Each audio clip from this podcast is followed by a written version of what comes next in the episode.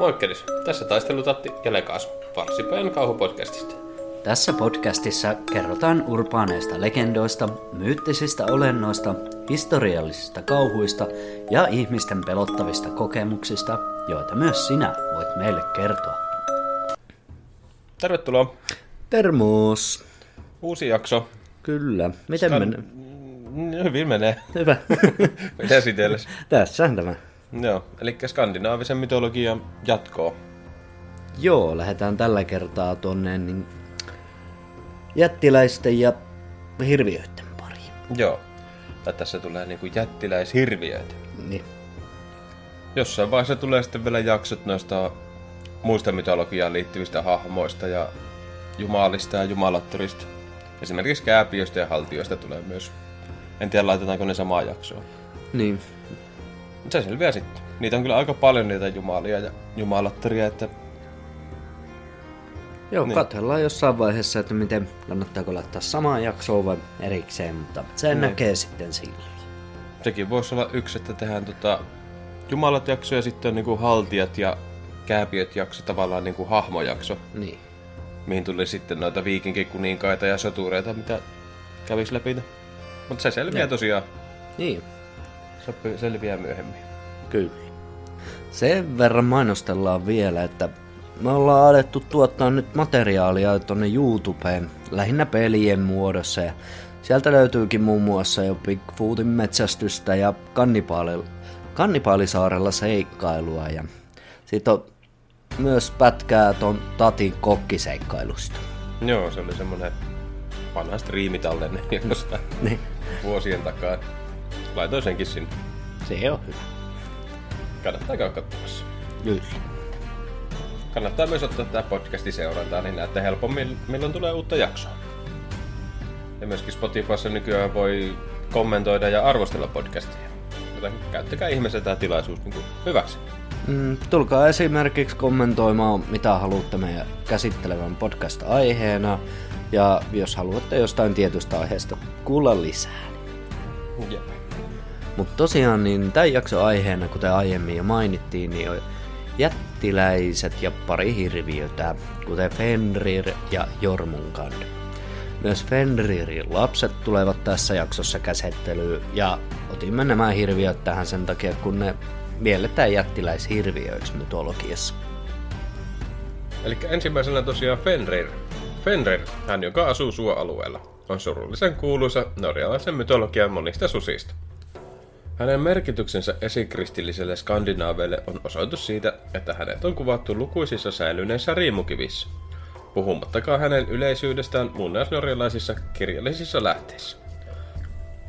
Hän on Loki-jumalan ja jättiläinen Angrobodan poika, mikä tekee hänestä käärme Jormungadin ja alamaailman jumalattaren Helin veljen. Aesir-jumalat nostivat Fenririn itse pitääkseen hänet hallinnassaan ja estääkseen häntä aiheuttamasta tuhua yhdeksässä maailmassa. Hän kasvoi kuitenkin hämmästyttävän nopeasti, ja lopulta jumalat päättivät kahlita hänet. Heidän kaksi ensimmäistä yritystään epäonnistuivat, kun ovelat jumalat vakuuttivat Fenrirille, että se oli vain peli, testatakseen hänen voimiaan. Hän mursi kahleet helposti. Toinenkin yritys päättyi kahleiden murtumiseen. Kolmannella yrityksellä jumalat antoivat kääpiöiden takoa vahvimman koskaan rakennetun ketjun, joka kuitenkin vaikutti erittäin kevyeltä ja jopa pehmeältä. Kun jumalat esittelivät Fenrirille tämän kolmannen kahleen, hänelle tuli epäluulo, ja hän kieltäytyi olemasta sidottu siihen, ellei joku jumalista työntäisi kättään hänen suuhunsa hyvän uskon pantiksi. Vain Tyr oli tarpeeksi rohkea tekemään tämän, tietäen, että se merkitsisi hänen käteensä menettämistä. Ja totta kai, kun Fenrir ei pystynyt irrottautumaan siteistään, hän repäisi Tyrin käden sen käsivarresta. Ketju sidottiin sitten lohkareeseen ja Fenrir leu- Fenririn leukoihin asetettiin miekka niiden pitämiseksi auki. Kun hän ulvoi villisti ja lakkaamatta, hänen kuolavasta suustaan virtasi vaahtoinen joki nimeltään Odotus. Vanha norjalainen Van. Kuten joen pahaenteinen nimi antaa ymmärtää, tämä ei ollut Fenririn loppu. Ragnar, Ragnarokissa hän vapautuu ja juoksee ympäri maailmaa alaleukansa vasten maata ja yläleukansa vasten taivasta, ahmien kaiken tieltään. Hän tappaa jopa Jumala Odinin, ennen kuin yksi Odinin kostavista pojista tappaa hänet. Fenrir ja muut sudet norjalaisessa mytologiassa. On syytä ajatella, että monet muut mytologian kirjallisuudessa mainitut sudet ovat itse asiassa Fenrirejä eri nimillä. Eräässä muinaisnorjalaisessa runossa sanotaan, että hän nielee auringon Ragnarokin aikana, joka on toisissa kirjoituksissa toisen suden tekosia nimeltä Skol, pilkkaus. Toinen mytologian runo mainitsee toistuvasti Garm-nimisen suden, joka vapautuu kahleista Ragnarokissa. Tämä on hyvin mahdollista, että Fenrir menee eri nimellä. Toisesta lähteestä löydämme suden, joka kuluttaa kuun, jota kutsutaan nimellä Moon Garm. Näin ollen kuuta syövä susi, jota muualla kutsutaan nimellä Hati, viha, voisi olla toinen Fenririn jatke. Tai ainakin Karmin, jos Karm ei itse ole Fenririn jatke. Ehkä viikingit ajattelivat, että lopulta Fenrir on se, joka sen lisäksi, että hän tappaa Odinin ja tuhosi suuren osan maailmasta, syö auringon ja kuun Ragnarokin aikana. Mutta näitä susia ei koskaan kuvata tarkasti ensisijaisissa lähteissä. Joten meidän on täytynyt jäädä arvailemaan, mikä niiden välinen suhde on. Fenrir tunnetaan myös Harry Potterissa. Siellä on ihan Fenrir harmaa selkä. Eli Fenrir Greyback on kuolonsyöjien apuri ja ihmissusi.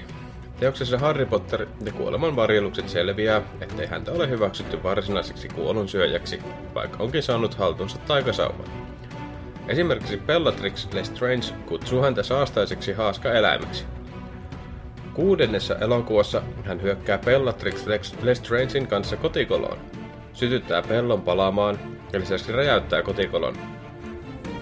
Harry Potter ja puoliverinen prinssi kirjassa sekä elokuvassa Fenrir raataree Bill Weasleyin, mutta hän ei ole susimuodossaan, joten Billistä ei tule ihmissutta.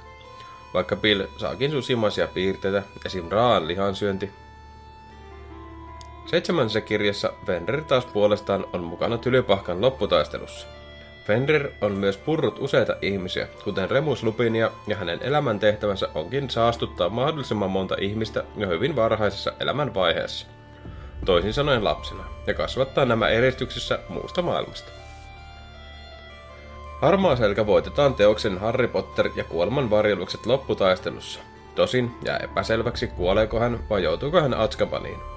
Fenrir raatelee myös Lavender Brownia lopputaistelussa, mutta jää epäselväksi, kuoleeko Lavender vai ei.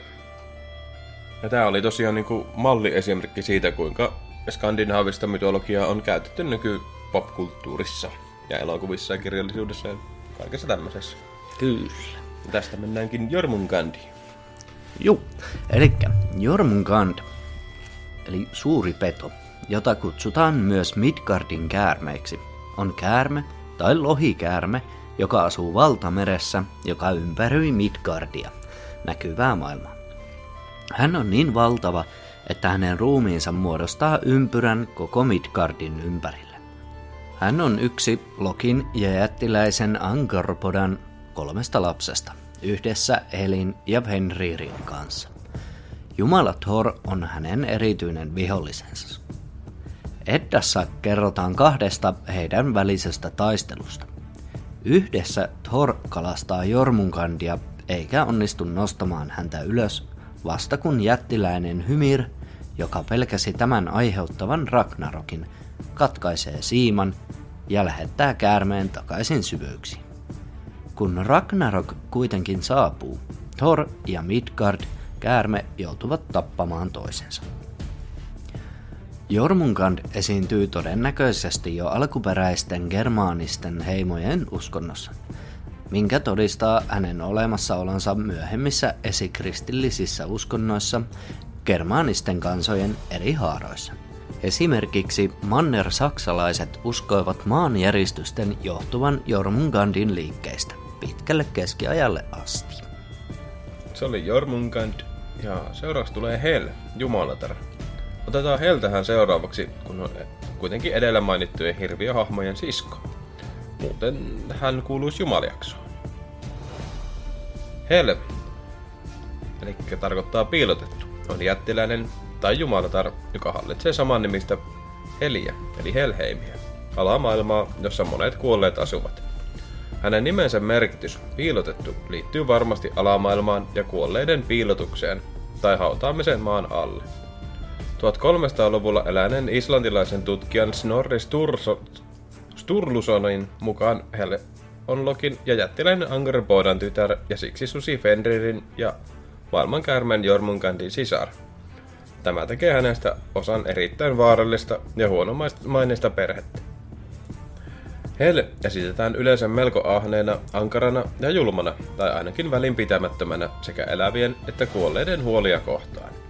Hänen persoonallisuutensa on kuitenkin vähän kehittynyt muinaisnorjalaisesta kirjallisuudesta. Hänet mainitaan enimmäkseen vain ohimennen. Snorre kuvailee hänen ulkonäköä puoliksi mustaksi, puoliksi valkoiseksi, ja hänen kasvollaan on aina synkkä ja raju ilme.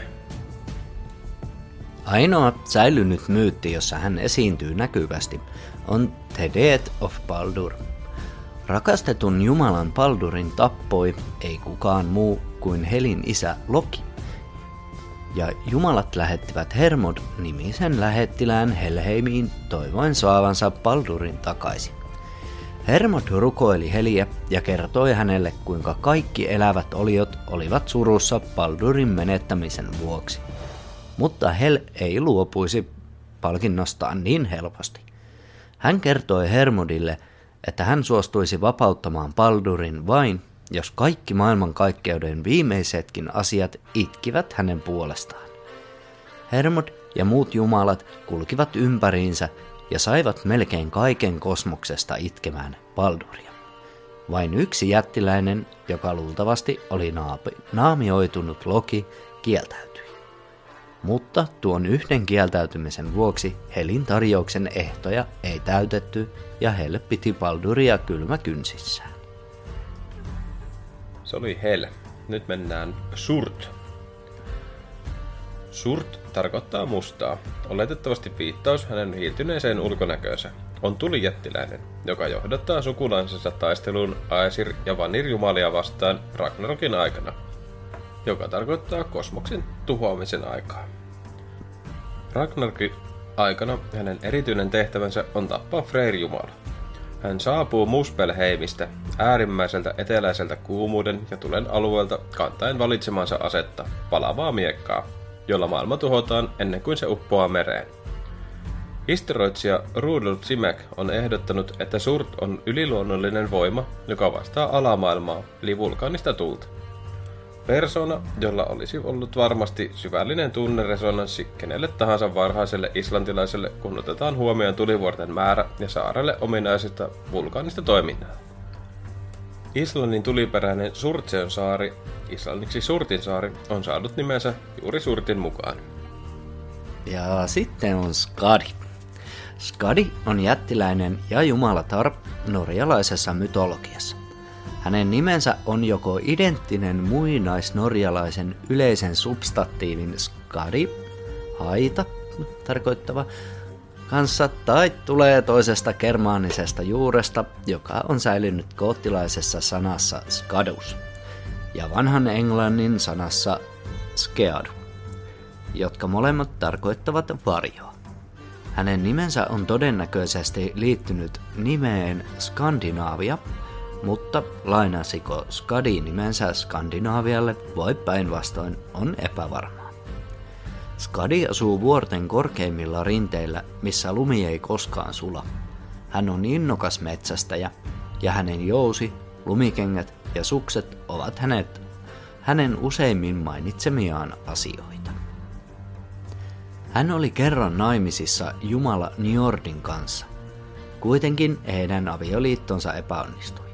Njord ei kestänyt vuorten kylmyyttä ja synkkyyttä eikä Skadi kestänyt Njordin merenrannan kodin valoa ja melua, joten heidän tiensä erosivat. Jättiläiset ovat pääasiassa pimeyden, kylmyyden ja kuoleman voimia. Skadi sopii tähän malliin ja sillä näyttää olevan erityisissä assosiaatioita talveen.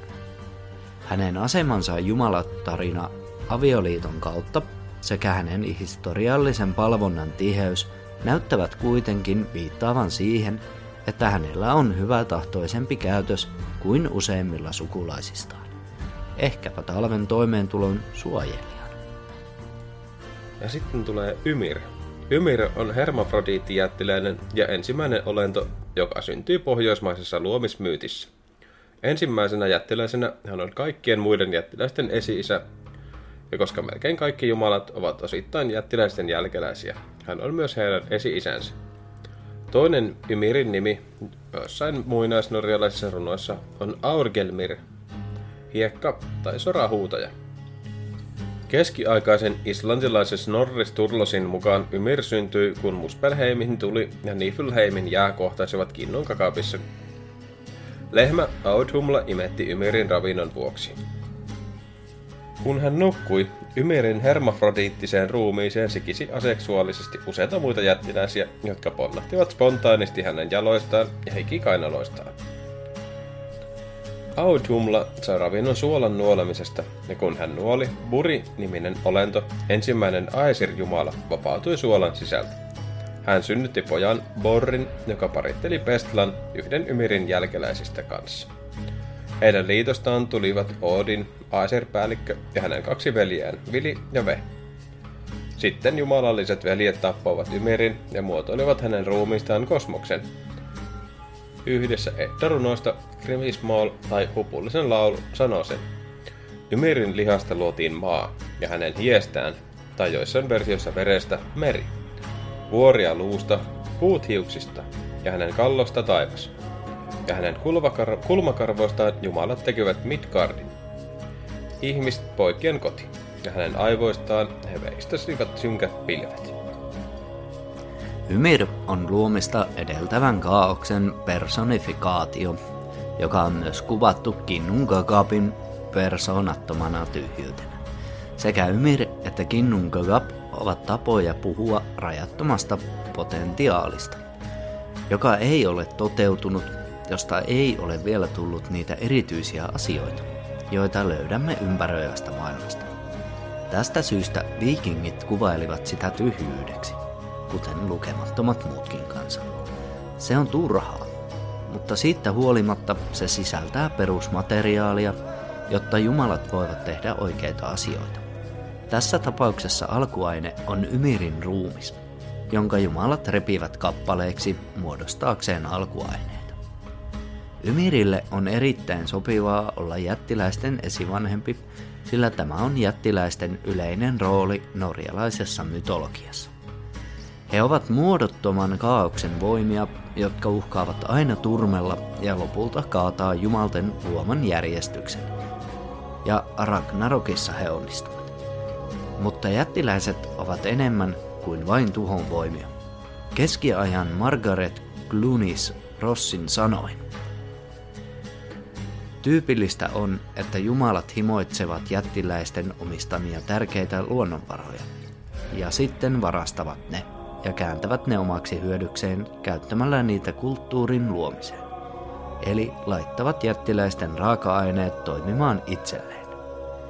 Nämä raaka-aineet ovat erilaisia ja sisältävät henkistä pääomaa, kuten kyvyn keittää olutta sekä kattilan, jossa se valmistetaan, sekä abstraktioita, jotka ovat konkreettisia kuin runouden sima ja viisauden riimut. Ymir ei vain sovi tähän malliin. Mytologisesti sanottuna hänen kuolemansa ja pilkkominen on tämän mallin perusta. Tämä selittää myös sen, miksi Ymir on kuvattu hermafrodiittina, joka voi lisääntyä itsekseen aseksuaalisesti. Erilaistumista, mukaan lukien sukupuolinen ja erilaistuminen, ei ollut vielä olemassa. Jumalien oli luotava se osana tehtävänsä antaa erimuotoisia muotoja sille, mikä oli aiemmin ollut muodotonta ja erilaistamatonta. Useat muut luomismyytit muista kansoista ovat käyttäneet hermafrodiittisia olentoja havainnollistamaan tätä samaa käsitettä, joten voimme luottaa siihen, että norjalaiset tarkoittivat tässä myös tätä. Huolimatta Audhumlan ja hänen utareensa pinnallisesta vasta esimerkistä. Loppujen lopuksi norjalainen mytologia ei koskaan ollut ilmatiivisjärjestelmä, mutta mikäpä olisi. Joo, ja seuraavaksi on Nidhogg. Nidhogg, eli Kiroksen hyökkäjä, tai hän, joka iskee pahalla, on yksi useista käärmeistä tai lohikäärmeistä, jotka asuvat Yggdrasilin maailmanpuun alla ja syövät sen juuria. Tämä on erittäin vahingollista puulle, joka pitää sisällään kosmoksen yhdeksän maailmaa. Nidhokin toimien tarkoituksena on vetää maailmankaikkeus takaisin kaaukseen, ja hänet ja hänen mateliajoukkonsa voidaan siksi varmasti luokitella jättiläisten, tai kuten niitä esikristillisinä aikoina kutsuttiin, syöjät, joukkoon. Tästä syystä olisi järkevää, että Nidhogilla olisi näkyvä rooli Ragnarokissa, kosmoksen romahtamisessa. Näin todellakin näyttää olevan. Yhdessä erityisen tärkeässä muinaisnorjalaisessa runossa Völuspa, eli näkijän näkemys, Nidhogin kuvataan lentävän ulos Yggdrasilin alta Ragnarokin aikana, oletettavasti auttaakseen jättiläisten asiaa. Myöhemmin sanassa, samassa runossa Nidhogin sanotaan myös johtavan alamaailman osaa nimeltä Nastrod, ruumiiden ranta, jossa valan rikkoja, murhaajia ja avion rikkoja rangaistaan. Tämä käsitys kuoleman jälkeisestä elämästä, jota leimaa moraalinen kosto, on kuitenkin täysin vieras norjalaisten ja muiden germaanisten kansojen alkuperäiskansojen maailman kuvalle. Ja sen täytyy olla esimerkki, yksi monista, kristillisestä vaikutuksesta runoon. Ja tästä päästäänkin Skol ja Hati. Skol, se joka pilkkaa, ja Hati, se joka vihaa, ovat kaksi sutta, jotka mainitaan vain ohimenevässä viittauksessa. Heidän jahdetessaan solia ja mania, eli aurinkoa ja kuuta, läpi taivaan toivoen nielevänsä heidät. Ragnarokissa kosmoksen romahtamisessa he saavat saaliinsa, kun taivas ja maa pimeynevät ja romahtavat. Ei ole täysin selvää, kumpi heistä tavoittelee aurinkoa ja kumpi kuuta. Keskiaikainen islantilainen historioitsija Snorri Sturluson väittää, että Skol jahtaa aurinkoa ja hati kuuta kirjoissaan. Kuitenkin Snorrin lähde tässä kohdassa Eddi Kruno Krimismal sanoo seuraavaa erässä asiaa koskevassa säkeessä. Skol on suden nimi, kuka seuraa loistavaa pappia, aution metsään. Ja toinen on Hati, Rövitnirin poika, joka jahtaa kirkasta taivaan morsianta. Skollin saaliista käytetty substantiivi kodi, eli pappi, on maskuliininen, ja hatin saaliista käytetty substantiivi bruor, morsian, on feminiininen.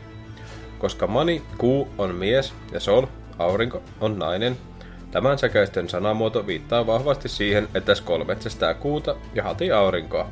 Eli tämä tosiaan jäänee epäselväksi, kumpi jahtaa aurinkoa ja kumpi kuuta. Tämä sama säkeistö nimeää hatin ja varmasti myös Kollin isän Rotvinriksi, koska toinen Eddenruno käyttää olennaisesti identtistä sanaa Rötsvisniri, eli kuuluisa susi, eli Fenrir. Näyttää siltä, että Fenrir on heidän isänsä.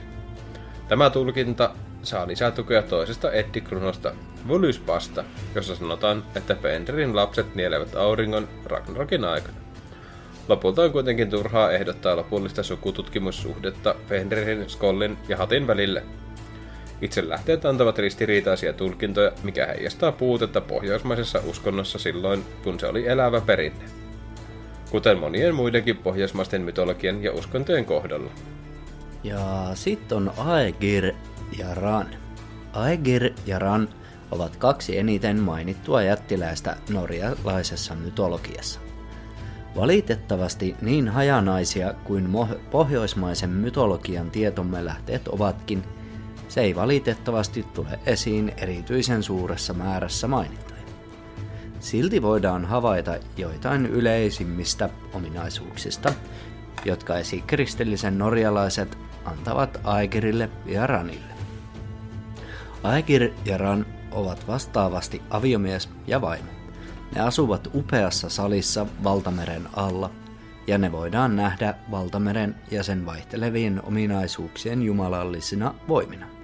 Aegir, eli Ousiin, jota usein kuvataan armollisena isäntänä, näyttää vastaavan sen hyvätahtoisempia puolia. Ran, ryöväri, näyttää vastaavan sen synkempiä. Muinaisnorjalaisessa runoudessa hänet mainitaan yleensä onnettomien merenkulkijoiden hukkumisen yhteydessä ja heidän vetämisenä, vetämisensä alas asumaan venenalaiseen asuinpaikkaansa. Vaikka Aeser, jumalien ja jättiläisten välinen suhde on parhaimmillaankin kaksijakoinen ja usein huomattavan kiistan leimaama. Aegir ja Ran nauttivat ylivoimaisesti ystävällisestä suhteesta jumalien kanssa. Jumalat ovat ilmeisesti vakituisia vieraita Aegirin upeissa juhlissa. Yhdessä parilla on yhdeksän tytärtä, jotka yleensä tulkitaan aaltojen hengiksi. Ja sitten tulee Garm. Garm on koira tai susi, joka liittyy alamaailmaan ja tuhon voimiin. Hänestä tiedetään vähän, koska viittaukset häneen ovat harvat ja epämääräiset. Aineistoa säilyneistä muinaisnorjalaisista lähteistä on tuskin tarpeeksi, jotta saataisiin yleinen käsitys siitä, millaisena olentona häntä pidettiin viikingikaudella. Krimismallissa, joka on yksi runollisen Eddan runoista. Karmin sanotaan olevan kulmahammas siitä, mitä Odin on jumalille ja mitä Yggdrasil on puille, eli suurin niistä. Völyspassa, toisessa Eddik-runossa, mainitaan osana refreeniä, joka toistuu läpi runon. Nyt Karm ulvoo villisti. Ennen Knipan luolaa. Ketjut katkeavat ja susi juoksee. Vaikka Krimismalissa oleva viittaus Karmiin kutsuu häntä useaksi koiraksi, Tämän Voluspa-viittaus käyttää sanaa freki, eli susi. Tämä refrääni toistetaan osana kertomusta tapahtumista, jotka johtivat Ragnarokiin ja sen aikana kosmoksen tuhoamiseen ja uppoamiseen uudelleen kaaukseen. Toinen tapaus, jonka sanottiin ennustavan Ragnarokia, oli suden Fenririn pakeneminen, jonka jumalat olivat sitoneet ja jättäneet syrjäiseen suohon, jottei hän nielisi kosmosta. Kaksi kuvaa sidotuista susista, jotka vapautuvat samanaikaisesti, eivät voi muuta kuin ihmetellä, ovatko Fenrir ja Karm lopulta sama hahmo vai eivät. Tätä tulkintaa tukee se tosiasia, että kun jumalat ja kaauksen voimat taistelevat Ragnarokin aikana, Jumalan Tyrin sanotaan ottavan yhteen Karmin kanssa kaksin taistelussa. Koska Tyr oli aiemmin huijannut Fenririn antamaan itsensä sidotuksi katkeamattoman ketjuun, ja koska Fenrir oli purrut Jumalan käden irti tässä prosessissa, olisi järkevää, että nämä kaksi miettisivät kostoa toisiaan kohtaan. Todennäköisesti susi, jota vastaan Tyr taistelee Ragnarokin aikana, ei ole kukaan muu kuin Fenrir. Jotkut tutkijat ovat myös yhdistäneet Garmin nimettömään Helin koiraan, joka mainittiin toisessa Eddik-runossa Baldur's Draumar. Viittaus koiraan runossa on vain ohimennen. Hän haukkuu Odinille, kun Jumala ratsastaa alamaailmaa. Garmin tunnistamista tähän koiraan on vaikeaa osoittaa lopullisesti, koska meillä ei ole aavistustakaan, mikä tai missä knipaluola on. Silti luolakuvia käytetään kuvaamaan alamaailmaa mytologioissa eri puolilta maailmaa mikä tekee ehdotuksesta, että Knipan luola on sisäänkäynti alamaailmaan ja Garm sen vartija, oli siis suinkaan kohtuuton. Se oli semmonen skandinaavinen mytologia-jakso tällä kertaa. Siinä tosiaan käytiin läpi oikeastaan pelkästään jättiläisiä jättiläishirviöitä. Kiva, jos pysyitte mukana. Itellä teki vähän vaikeita välillä pysyä mukana näissä, mutta semmoista toi mytologiaa. Se on joo semmoista. Seuraavaksi varmaan pidetään joku jakso taas tässä välissä, että jatketaan tätä skandinaavista mytologiaa jossain vaiheessa. Sitten myöhemmin jatketaan. Tästä riittää kyllä vielä moneen moneen jaksoon aihetta, mutta pidetään välissä ne. jotain muutakin, ettei tule pelkästään tätä. Niin. Tai sitten, että jos on jotain jaksoehdotuksia, niin niitä voitaisiin toteuttaa.